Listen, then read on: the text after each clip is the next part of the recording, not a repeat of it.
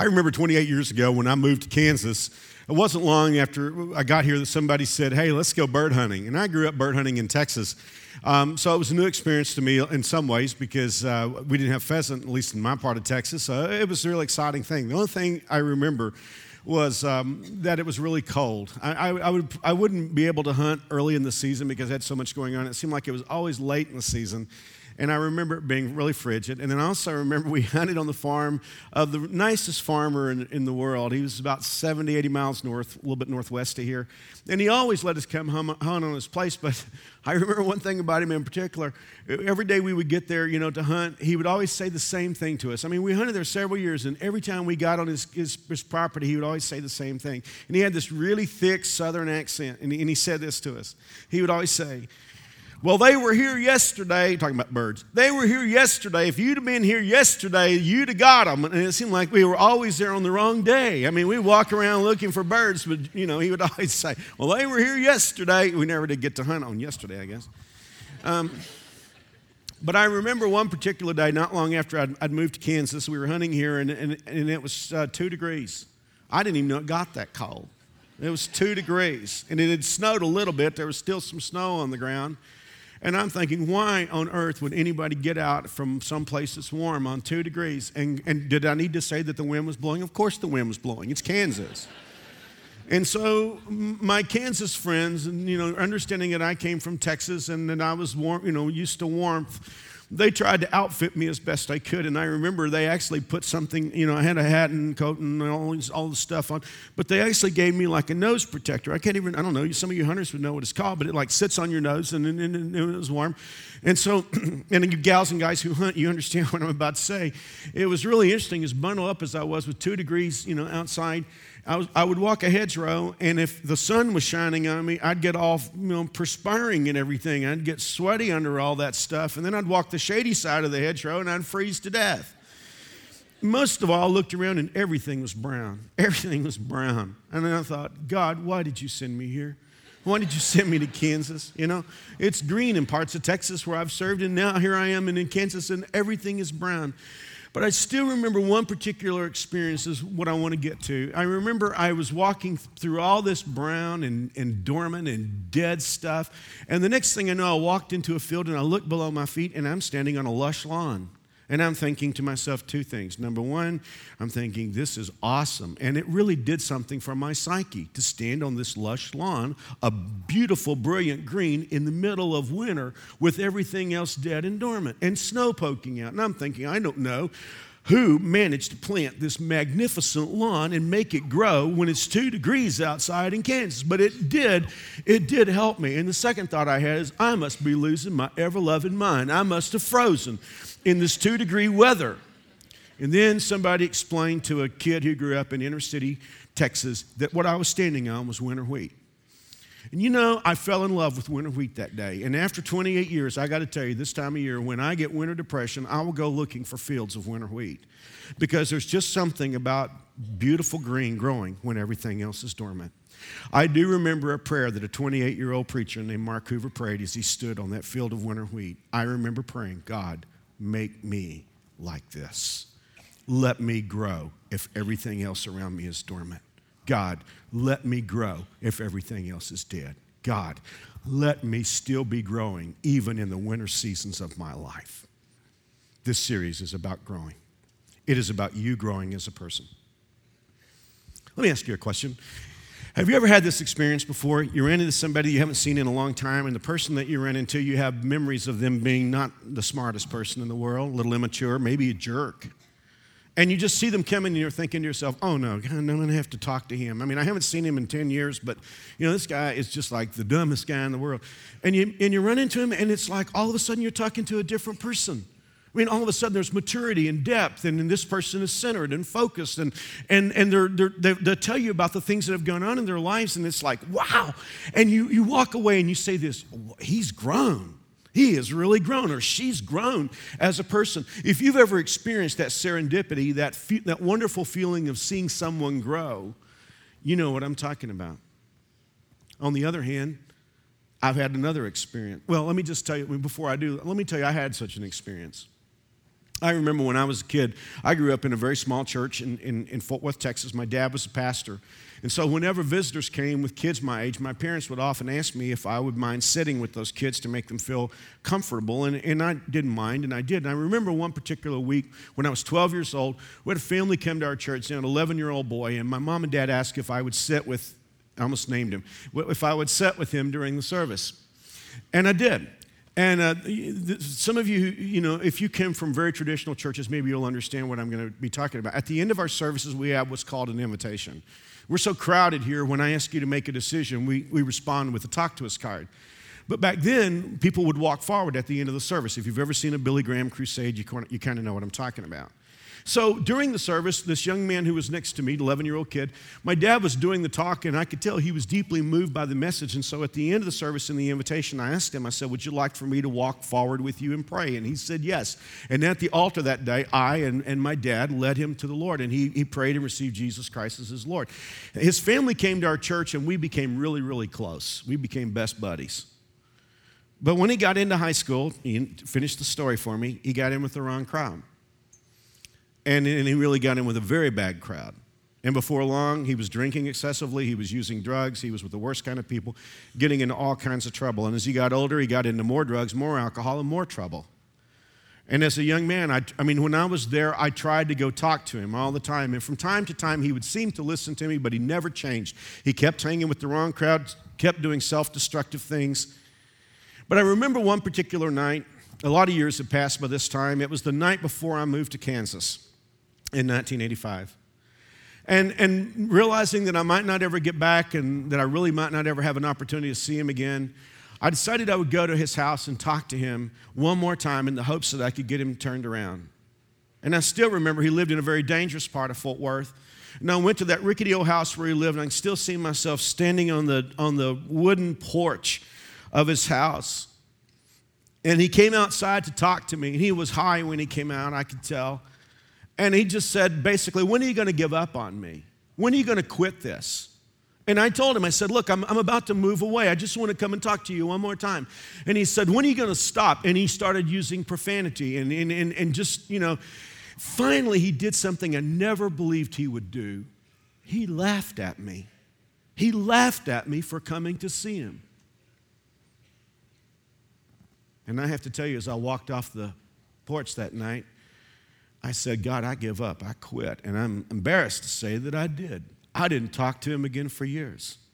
I just thought it's useless. You know, when somebody, when you've tried and you've talked for year after year after year and you've pleaded with them to get back on the path and they refuse, and then finally when they just say, When are you going to give up and laughs at me for coming to see him, I thought, Well, uh, this is it. About 10 years ago, and I hadn't talked to him since. About 10 years ago, I'm sitting in my office and I get a phone call. And he said, Hey, and he told me who he was.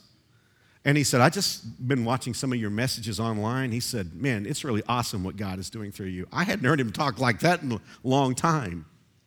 And he started telling me a story about how that he had met this wonderful gal who was a Christ follower and they'd gotten into a wonderful church and he'd gotten his life right with God and he'd come back to Christ and he'd quit the drinking and quit the drugs and that he had, he had started walking with God and started volunteering in his church. And he said, Mark, you'll never believe what I'm doing. He said, I'm, I've got a prison ministry and I'm going into the jails and I'm preaching. Wow, that was a wonderful experience. And I couldn't help but think as I cradled the phone, man, he's grown. On the other hand, we've had experiences where we run into people and we've hoped that they would grow only to discover that they didn't. I remember when I was very small, we had someone who married into my family. Not my immediate family, but my family. And this guy, I mean, he had everything. I mean, you know, a lot of people feel like they fail because they don't have everything they need in life. This guy was given everything on a platter. He married an awesome woman. He married a beautiful woman. He married a woman with grace and personality and charm. She's 70 years old now, looks 15 years younger, and still lights up the room when she walks in. I mean, most guys would do anything to find somebody like her. He had a beautiful daughter who was talented beyond I mean, just talented in just about every way that you could be talented. I mean, this guy has been given life on a plate. And beyond that, he was extraordinarily handsome. My dad would talk about how that he could walk into a store with him and all the women would turn and look. He was tall, good looking, charismatic, charming, everything. Perfect wife, awesome child, life there. And yet he wasted it all and squandered it all. He couldn't tell the truth. He wrote, he, he left hot checks everywhere. He was always chasing the next big thing around the corner, couldn't hold a job. His ship was always coming in, always some kind of uranium deal. I mean, he, was, he spent his life chasing women and chasing horses. And that may, be, that may work for a country song, but it's a crazy way to live your life. And eventually his marriage blew up. And the lady went on to marry this awesome man, one of the greatest men that I've ever known. Her daughter grew up thinking of him as her dad. But the other day, I was talking to the daughter's husband, and he told me that this man had passed away. And I, and I was kind of hoping that maybe somewhere along the line he had learned, he'd gotten it. But he said, you know, he said every time he would call, and he, his wife or, this man's daughter, said every time he would call her, all he could talk about was himself. By this time, his daughter is famous. His daughter is, is well known around the world. I mean, he's got so much to be excited about. And yet, whenever he would call, his call was always about himself or some horse he was going to buy or a ship coming in and then he died. And I thought to myself, isn't that a tragedy? 50 years, and he never grew, never learned anything. I always tell Mary Alice, I want to grow up before I die. And she knows what I mean by that. I, I want to I wanna grow. I want to I wanna get somewhere. I want to be mature. So, on this first weekend of 2013, we're going to be talking about growth. And I'm not really sure you could even call this a sermon because really all I'm going to do is I'm going to get us prepped for what it takes to grow. But I think it's really fitting for us on this first weekend of 2013 to talk about growth. Now, I don't know how you feel about this, but I got to tell you, I have a little bit of a love hate relationship with the beginning of a year. Now, if you're 20 years old, you don't, you don't feel this yet, probably, as a lot of you are. But if you're my age or even a little younger, it's possible, and I'm not going to ask you to raise your hand or do anything in sort of demonstrable fashion, but it's possible that you have just a little bit of a love hate relationship with the new year. On one hand, the, the rhythm of the year makes you feel like this is a great time for change. You know, if things haven't been right, this is a great time to start. We're making a new start, the odometer is turned over, it's time for a new year.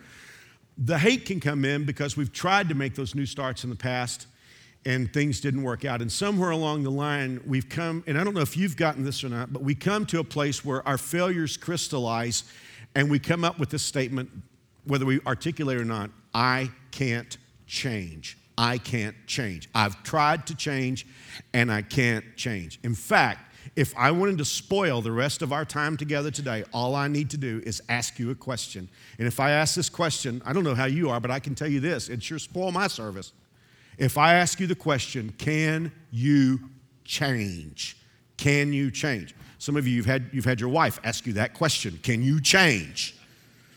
You either change or else. And, and, and, if, and, and, and I think that's one of the things that, that, that intimidates us about a new year. It's like, can I change? Well, no, I can't change. And what happens when we discover that we can't change? It leads to a couple of ways of living.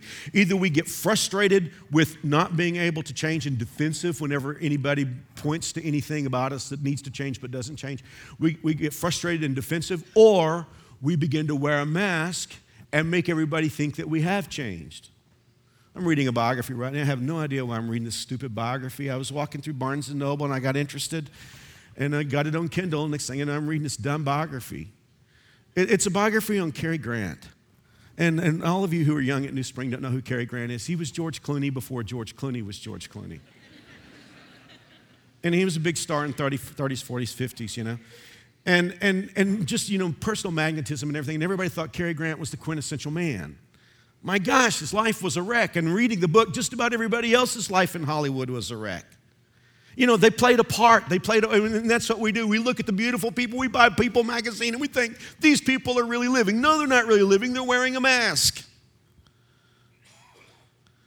In fact, Cary Grant said this about himself. His real name was Archie Leach. He said, Everybody wants to be Cary Grant. I want to be Cary Grant. So if I ask you today, can you change? Chances are that would intimidate you and you would say, I really am checking out. I've tried to change and it just doesn't work.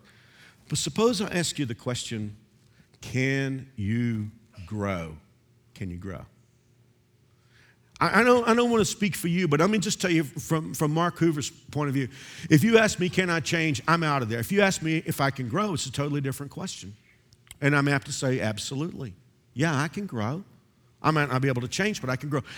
With those questions being so similar in nature, what is it about it that makes us, you know, push away from can I change, but embrace can I grow? I think there's a very compelling reason for that. You see, we know it is the nature of living things to grow. That, that is what living things do. Living organisms, living beings grow. I mean, one of the reasons, one of the ways that we can tell a person is dead is they stop growing. I mean, growth, and you say, well, oh, Mark, I've stopped growing. I'm 6'1 and I'm, I'm, I'm 63 years old and I'm a guy and I, have stopped growing. In fact, I'm shrinking. No, you're still growing. You, you say, uh, you know, you may be bald on top, but you're still growing hair in places.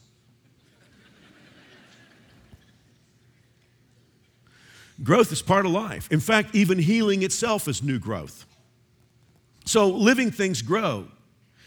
And, and all of us know we've been given the gift of life, and it's the nature of living things to grow. Here's what I want to say today, and this may be radical for some of us, but I, I hope that we embrace this and get this. Change is not our department. In fact, I can never find any place in the Bible where God tells us to change. He tells us to change our minds, that's repentance. But as far as like telling us to change as a being or change as a person, God, as far as I can tell, never tells us to change. Change is what He does. In fact, there are two places in life that I know for sure that God changes us. One is when you accept Jesus Christ as Lord and Savior. God changes you. In fact, this is in the Bible. The Bible speaks of, of salvation, it is a change of heart produced by God's Spirit. Another place, this same good news that came to you is going out all over the world. It is, it is changing lives, just as it changed your lives from the day you first heard and understood the truth about God's wonderful grace. And so when you accept Jesus Christ as Lord and Savior, it's not like you change your life to be accepted by God, it's that God changes you when you ask for that change. And there's one more time when you and I are going to have to change. Um, again, if you're under 20, you, you might not like this. If you're, if you're over 40, you're going to love it. Uh, you can't take this body to heaven with you. And, and a lot of us don't want to take this body to heaven with us. But I mean, you really can. I mean, for, for, heaven is an awesome place, and, and you, this body would not, I mean, it'd be like putting a jet engine in a Volkswagen if you were to take this body to heaven. So God is going to have to change. In fact, that's what death is all about. Death is not the cessation of life. Why do we talk about people who have died in the past tense? Because death is not about stopping, death is about changing. In fact, the word death means separation. It is the separation of the soul and spirit, that part of you that is alive, that's cognitive, that is you. It is the separation of that part from your body. All we have left is the body. That's why we think a person has stopped living, because we're not with where the real person is anymore. And so we're going to have to go a change. Uh, undergo a change. This is 1 Corinthians chapter 15. Paul writes, But let me tell you something wonderful. We're not all going to die, but we're all going to be changed. In the time that you look up and blink your eyes, it's over. On signal from that trumpet from heaven, the dead will be up and out of their graves beyond the reach of death, never to die again. At the same moment, in the same way, will all, that means those who have died and their spirits are with God, and those who are, who are alive at the coming of the Lord, will all be changed. All I want you to understand is that God never tells us to do something that we can't do. God never tells me to change. He never tells you to change. Change is something only God can do. And again, that's my problem with religion. Because religion says change and God will accept you. You can't do that. That's why religion fails. Only a relationship with God really works.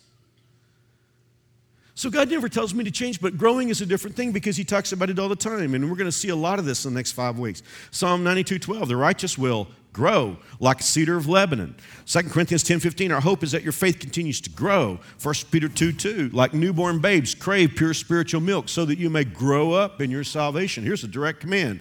2 Peter 3:18, but grow in grace and knowledge of our Lord and Savior Jesus Christ. 2 Thessalonians 1 3, we thank God for you because your faith is growing more and more, and the love of every one of you ha- has for each other is increasing. I use, I used this in a series called Valleys last year. It's about people who go through difficult times and growing even in difficult times. The Bible says, when they walk through the valley of weeping, it will become a place of refreshing springs. They will continue to grow stronger, and each one of them will appear before God. Psalm 90, verse 12, and this is a perfect text for us today, first weekend of the new year. Teach us to realize the brevity of life so that we may grow in wisdom. Well, let's get specific for just a few moments today. You and I may not have what it takes to change, but you and I do have what it takes to grow because the life is in you. You already have the life in you. You, you, you, don't need to find resources to grow. You don't need to go out and acquire something that you don't have. You don't need to buy something on television or on the internet. You already have what it takes to grow because God has invested life in you. Now, here's the most important part of today's talk. This is where we as human beings are different from every other life form. Every other life form grows in a programmed way. God has programmed the plant world and the animal world to grow. But as human beings, God has given us not only the life, but God has given us the freedom and the responsibility to steward our growth. And this is the best metaphor that I can think of, but, but, but work with me for just a moment. I want you to see yourself not only as the farm, but as the farmer. Because that is basically your life. You, you are the living person, you are the farm, but you also have the responsibility and the freedom to manage your growth. And so, in a way, you are both the farm and the farmer. We're like the crops in the farmer. In fact, I would like for you, if you would, to along with me take that metaphor a step further. I want you to see your life as a farm that has a group of fields, not like a farm on Facebook, but like, you know, a real farm. Imagine your life as a farm with a group of fields today, because that's really what it is. You have a relationship field. You have a crop that's basically your relationship field, your, your family relationships, your friends. You have a crop that is your career field, a crop that would be your financial field, your physical health field, a personal development field and the most important field, which is your relationship with God that also involves your purpose for living. Now, think for just a moment. Those are your fields. You may have others, but all of us have those fields our relationship field, career field, financial field, physical health field, personal development field, and a relationship with God field. Now, just in a quick moment of honesty, visit those fields for just a second. Did they all grow in 2012? Well, if you look at any of those fields and you say, well, I think there's some room for some growth in some of them, here's the question that we have for today How do I grow? How do I grow those fields? I mean, because chances are, as we look at our fields, some of them are doing really well. It could be that your career field's doing fantastic because you invest a lot in that career field. You spend a lot of time there and you're very anxious to visit it because it's going very well. But on the other hand, your relationship field and your relationship with your wife or husband and your kids or your parents may be very different. So if you look at any of those fields and ask the question, how do I grow? Well, that's what this series is all about. But I want to give you three things to get started with today. And, and these are, I put these in the form of personal statements because I want you to own these personally. If you will own these three statements, you are ready to grow. Here is the first one. And if you're taking notes today, you can put this down. Otherwise, this will be on the internet. You can check it out later. Okay? Here, here's the first statement I have a holy discontentment with the status quo. The enemy of growth is the status quo. The enemy of growth is business as usual. So if you want to grow today, it starts with I have a holy discontentment with the status quo. Something in my life, a particular field in my life, is not what it should be. And I have a holy discontentment with the status quo. Now, that's an odd that's an odd juxtaposition of terms, holy discontentment, because usually we think of discontentment as a bad thing. But that's because we, we tend to be influenced by our culture to be discontented with what we have. I mean, I have a wonderful car. I love my car. But I was watching a car show yesterday and they were showing a bunch of convertibles. And all of a sudden, I'm thinking, I, I would like to have a convertible. I mean, I was looking at this convertible. I'm thinking, now, after a minute, I thought, Hoover, you crazy, man? A convertible in Kansas? And it's January?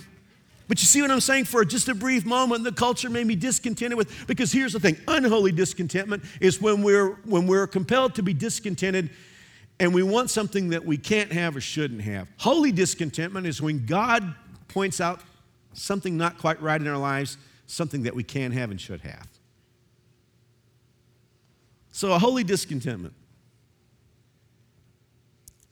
I want to give you a challenge today.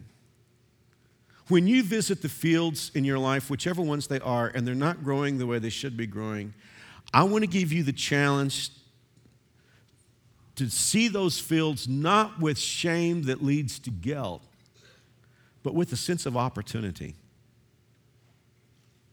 When I first came to Kansas, I was just amazed at where Kansas put wheat. I'd drive around the city, next thing you know, I see a wheat field. And I used to just think, I never cease to be amazed at where Kansas will put wheat. And then somebody explained to me zoning laws. And how that if it was zoned agricultural, the taxes weren't as high. But I'm still amazed at where Kansas will put wheat. Now, I want you to think about something. Next June, when it's harvest season, and you look out there and you see those beautiful, mag- I mean, I just love driving out and seeing the wheat fields when they're ready for harvest. See the magnificent wheat, like ocean waves blowing in the wind. I want you to understand something.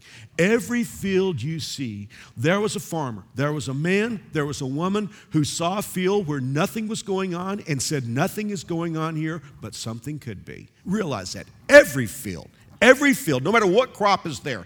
At one point, there was a man, there was a woman who looked at a field. Maybe that field had rocks in it. Maybe it had, maybe it had to be cleared with, you know, junk, tree branches, or whatever. But there was a person who said, "Nothing's going on here, but something could be." On this first weekend of 2013, I want to challenge you to visit all your fields. See, here's what I know about human nature we tend not to visit fields where nothing is going on. Or we're glad to visit the fields that are robust and growing. For instance, some of us don't want to visit our financial field right now. We know we overspent for Christmas. We put way too much stuff on plastic, and it's like, I don't even want to look at it. I don't even want to go to that field. But you know what happens when we don't visit that field? Things just get worse. We just get deeper in debt. Or it could be that you have a relationship field and things are not good there, and you're just saying, Well, I just married a jerk, and, and nothing's ever going to change, and I just don't want to go to that field. I'm going to go to my career field. See, here's the deal. If, if we visit our fields and, and what we're left with is that I can't change thing, and, and the next thing you know, we've got shame that leads to guilt, well, that's going to be destructive. What I want to challenge us to do today is to go to all our fields and to visit them today. We need to do that. In fact, in Proverbs, the Bible says, Know the state of your flocks and put your heart into caring for your herds. In other words, visit your fields and look at what's going on. In Proverbs 28 19, the message says, Work your garden, you'll end up with plenty of food. Play and party, and you'll end up with an empty plate.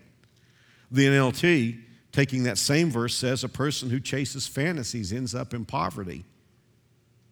How many people do I know that they spend their life chasing fantasies. They never visit their fields because they're not happy about what they would find, so they live in fantasy. Maybe I'll win the lottery. Maybe I should have married somebody else. Maybe somebody will come into my life. Maybe somebody's going to offer me a job that I'm not qualified for. I mean, they live their life in fantasies. But visit your fields with honesty that leads to opportunity, not shame that leads to guilt. Go to your career field and say, More could happen here. I mean, be honest about your relationships and say, more, you know, more could go on here.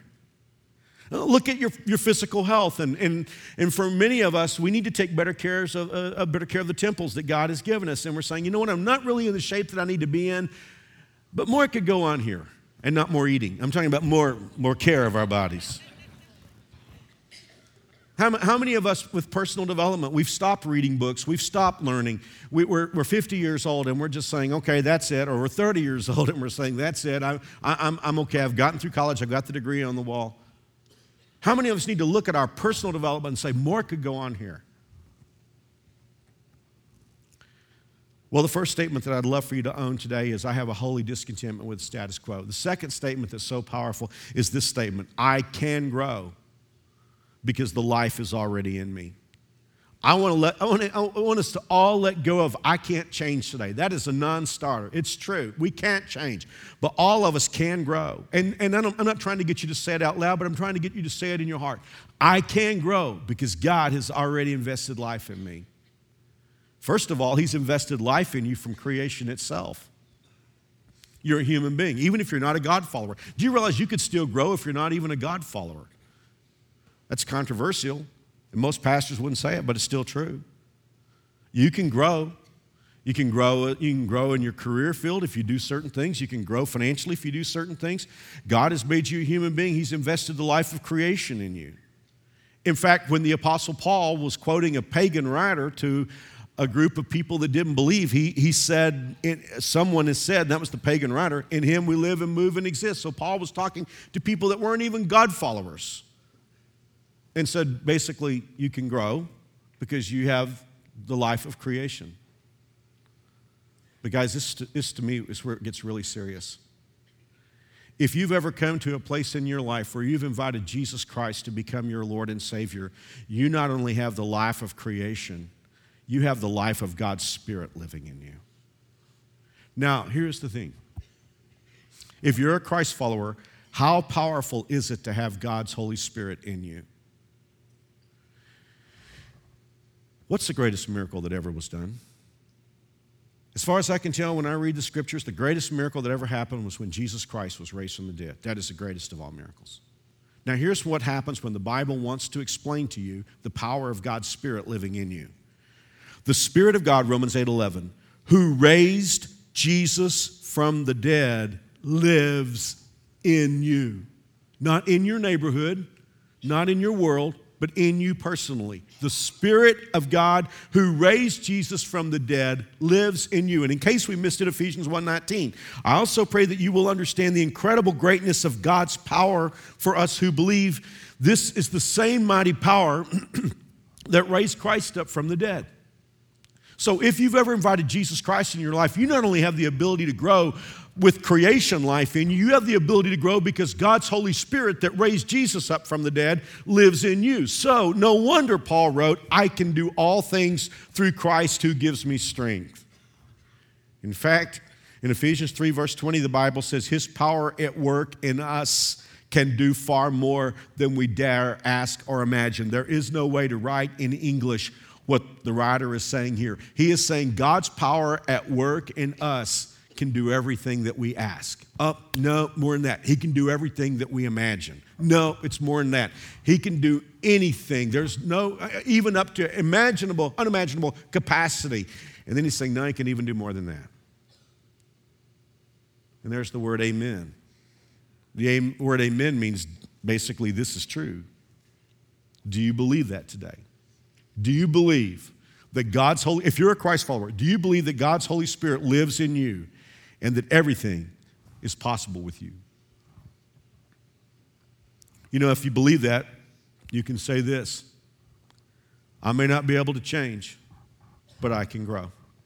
I may not be able to be the perfect parent, but I can grow. I may not be a perfect husband, but I can grow. I may not be able to be the perfect wife, but I can grow. I may not be able to be a perfect lawyer, but I can grow. I may not be, be able to be a perfect analyst, but I can grow. I may not be the perfect manager, but I can grow. I may, not ha- I may not have a perfect body, but I can grow. Not only the growth of creation, but the growth of God's Holy Spirit lives within us. I can grow because the life is already in me. The third statement that I close with is the one where you're going to have to make a decision you're going to have to decide how much you want to grow.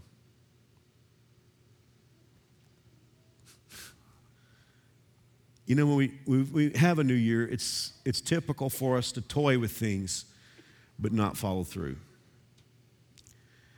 If you and I want to grow, we need to follow through with this one. And this one is so big.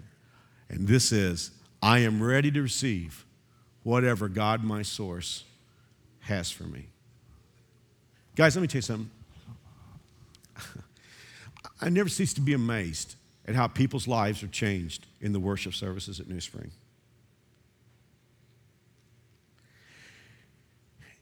I'm always having someone write me or stop me and say, Mark, you gave a talk sometime back and you said something and it changed my life. It totally revolutionized my life. And I've walked away thinking, that was a throwaway line. I only said it one service. I didn't even mean to say it. I walked away and thought, why did I say that? You know what I'm saying? I mean, and I'm always amazed at what people will snag onto. It's like, You know, you, you, you made this one statement or you read this one verse and it just changed my life. You know what's going on at that point? What we do, to, what we do here is not what it looks like. It looks like you're looking to, at a very flawed man give you a talk, but that's not the case. What we're, what we're experiencing here today is something mystical. Many of you are God's children already. Others of you are exploring that relationship with God. You're opening your heart and mind to God. I am doing my best to bring to you what God says, even in a flawed way. But God's Holy Spirit is here and He does something extraordinary. He knows how to tailor make this message for your life. He knows how to take a part or, or, just a direction from this message. I won't even know it's going on. I won't even be aware of it. In fact, sometimes people will tell me what God did in their lives, and I'll walk away and I'll say, God, uh, uh, why did you use me to help that person? You didn't even do that for me. That's true. I've prayed that before. Honestly, I'm saying, God, it's not fair. I preached the message, they got helped, and I didn't. You see, what I'm trying to say to you is this if you will apply your heart for these next five weeks, God is going to talk to you. Because here's the deal. See, here's the deal. Your fields are different from mine. You're growing crops, I'm not growing. Your, your areas of growth may not be my areas of growth. And so, consequently, God is going to take these, these words that we're going to talk about for the next few weeks and He's going to tailor make this message. And I am convinced of something, as sure as I am that my name is Mark Hoover. I am convinced that if you will let God, He will talk to you. He will say things specifically to you. He will emphasize certain things. I mean, everybody else will just hear the lines, but in you, in your life, it'll be like a neon and fireworks will go off in your mind when you hear this because you will know that God has said something specifically to you about your life and your fields.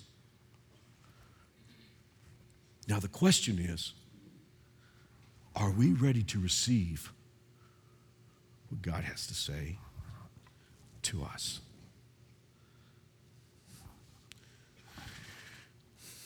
I approached this series like I, only I, I, approached Bless You a couple years ago. For those of you who were here then, I, I approached Bless You the same way. I, I, was it was a series about blessing for all of you who are new to New Springers, and I thought I'm going to approach the Bible like I know nothing about blessing, and I'm just going to start from scratch, and I'm going to say, God, teach me about blessing. When I when I started the Grow series, I said, I'm going to act as if I know nothing about growth at all, and I'm just going to open the Bible and I'm going to let God teach me as if I never knew anything about it. And when I did, I came across a text, and I, I went and found Mary Alice, and I said, This is the key scripture for this series. In fact, you'll probably hear it every week in this series. You ready for it? Isaiah 55:10. The rain and snow come down from the heavens and stay on the ground to water the earth. They cause the grain to grow, producing seed for the farmer and bread for the hungry. It is the same with my word. Now, this is God talking. I send it out, and it always produces fruit. It will accomplish all I want it to, and it will prosper everywhere I send it. Man, do you get the definitive nature of that? It's not like, well, I think maybe I could help you. I mean, could I read that one more time? Verse 11 God said, I send it out. It always produces fruit. It will accomplish all I want it to, and it will prosper everywhere I send it. I say, God, that's what I want in my life. I want you to send your word to my life so that it will work. It will always work. It'll work everywhere God sends it, in every field. It'll work in your relationship field. It'll work in your career field. It'll work in your personal development field. It'll work in your physical health. It will work everywhere. But the question is, am I ready to receive it? Am I ready? Because, see, here's the thing I already have a holy discontentment with status quo. And I know that I can grow. I may not be able to change, but I can grow. I have creation power in me. I have the Holy Spirit living inside of me. I can grow. The question is Am I ready to receive what God, my source, has for me? This really hadn't been a sermon. I'm sorry about that. I'm really just trying to get you prepped for what's coming up. But if you make those three statements, this is going to be the greatest year of your life. Let's pray. Father, I thank you in Jesus' name for what we've learned. And I pray that your Holy Spirit will do as I've said and tailor make the message for us. In Jesus' name, amen. Now pray with me, please. Just, just think with me for a moment. My challenge for you today is go visit your fields, not with a sense of shame that leads to guilt, but with a sense of opportunity. Something could grow here. And let faith rise up in you. I mean, let it rise. Let go of I can't change and embrace I can grow. And if you're here today and you haven't received God's greatest gift, you say, Mark, I've got creation life, but I don't know about having God's Spirit living in me. Well, understand that salvation is a gift. And with salvation, you get forgiveness of sin, you get everlasting life, and you get this marvelous gift of God's Spirit moving into your life. In fact, that's the reason why you have everlasting life, is God's Spirit is in you and you can't die. And the Bible says, whoever will invite Jesus in, whoever believes, in fact, I'm going to pray a prayer with you. These aren't magic words, but on this first weekend of the new year, if you would like to say, invite Jesus Christ into your life, I, I, invite you to do that with me. I'm going to pray it slowly. These are not magic words. You know, this is not one of those humda humda humda churches. This is where you, you really mean, and what you mean matters. Pray with me, please. Dear Jesus, I know I'm a sinner, but I believe you love me. I believe you died for me. I believe your blood paid for my sins. I ask you to forgive me and make me God's child. Thank you for the gift of your Holy Spirit. In Jesus' name, amen. Hey, if you just prayed that prayer, I know this, you may have a lot of questions. I have a gift I want to give you personally. There's a DVD and a book I wrote that hopefully answers a whole lot of questions about your decision that you just made, plus a coupon for a new Bible. Please come and get it today. All you need to do is just bring your Talk to Us card back to guest services back there or back in the back and just say, I pray with Mark. Nobody will bother you. Guys, thanks so much for being here. Happy New Year. We'll see you next weekend, right?